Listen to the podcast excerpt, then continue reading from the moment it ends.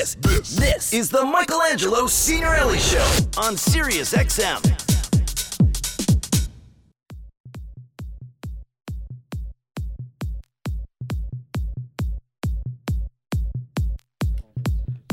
Welcome back. I'm Michelangelo Signorile on Sirius XM Progress 127. Bill de Blasio is the New York City public advocate, serves as the ombudsman between the electorate and city government, uh, formerly served as a New York City council member representing the 39th district in Brooklyn. He is running for mayor of New York City. Uh, the primary is coming up in a couple of months, a crowded field. Christine Quinn, New York City Council Speaker, is running. Uh, openly lesbian would be the first openly gay person or woman to be mayor of New York City. And Anthony Weiner, you all know, is running too. Former Congressman uh, Bill Thompson also running. Uh, really a, a crowded field here. Bill de Blasio joins me right now to talk about why he should become mayor. Welcome to the program. Thank you, Michelangelo. Uh, you're running for mayor uh, in a field, as I just said, that's pretty crowded. Why did you feel you had to run right now?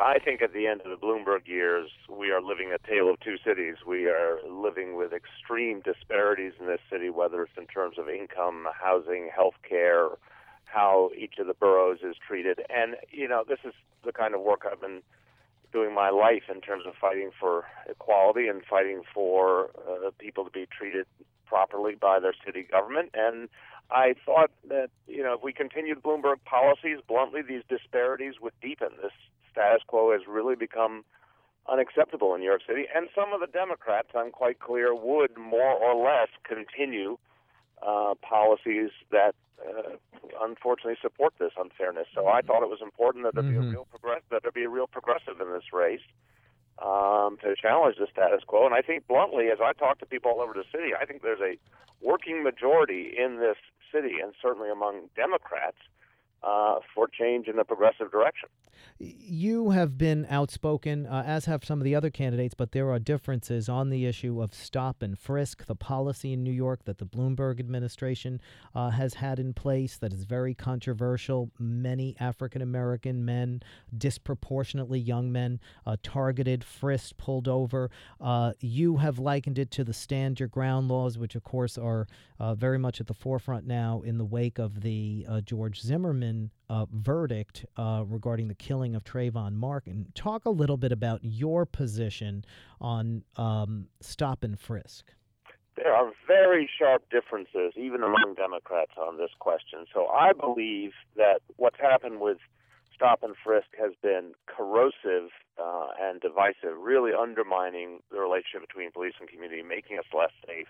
And look, for young men of color in this city, uh, yeah, this is separate and unequal policing. You know, young men of color constantly singled out, even though they're entirely law-abiding. Almost 90% of all those stops uh, of being of innocent people, according to police statistics. So, unlike even other Democrats, I believe we need a clean sweep. We need a new police commissioner. Where I differ with Christine Quinn, for example, I believe you can't fix the problem with stop and frisk if you keep the architect of it in place, being Ray Kelly.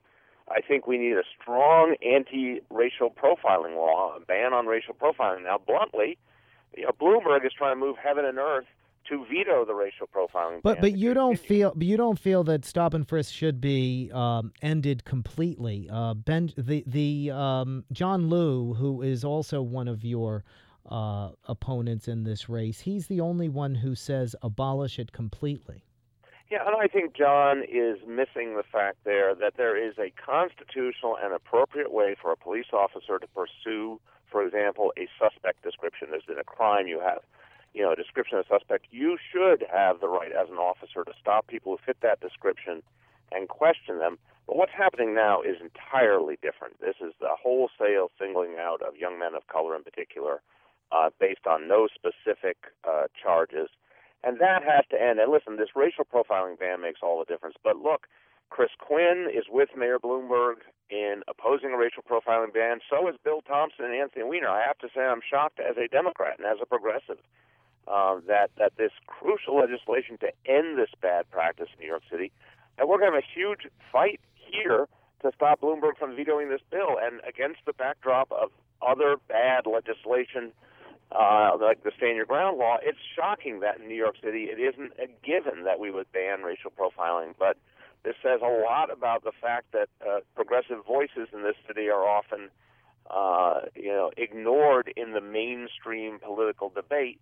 I think the vast majority of people believe we need this racial profiling ban. And that's why I'm working mm-hmm. so hard for it. As I said, Christine Quinn, uh, open lesbian, would become uh, certainly the first uh, openly gay mayor. She has the backing of uh, many mainstream groups, Empire State Pride Agenda, and others.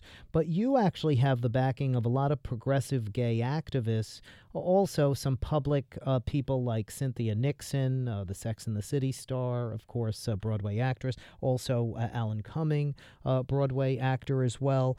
Uh, what does that mean that you're getting that kind of support from major LGBT figures?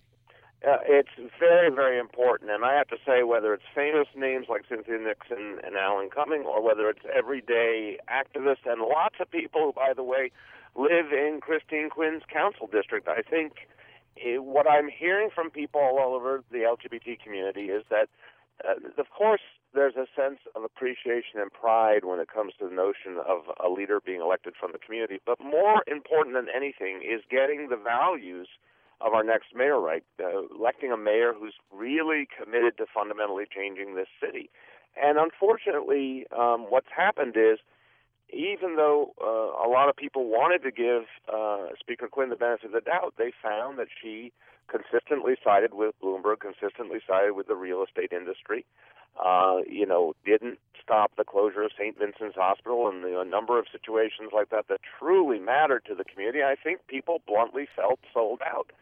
And uh, we have found that lots of uh, progressive activists from all over the city, from the LGBT community, have rallied to the cause of my campaign because what matters most is electing for once and for all, after 20 long years with Republicans in City Hall, electing a progressive Democrat as mayor.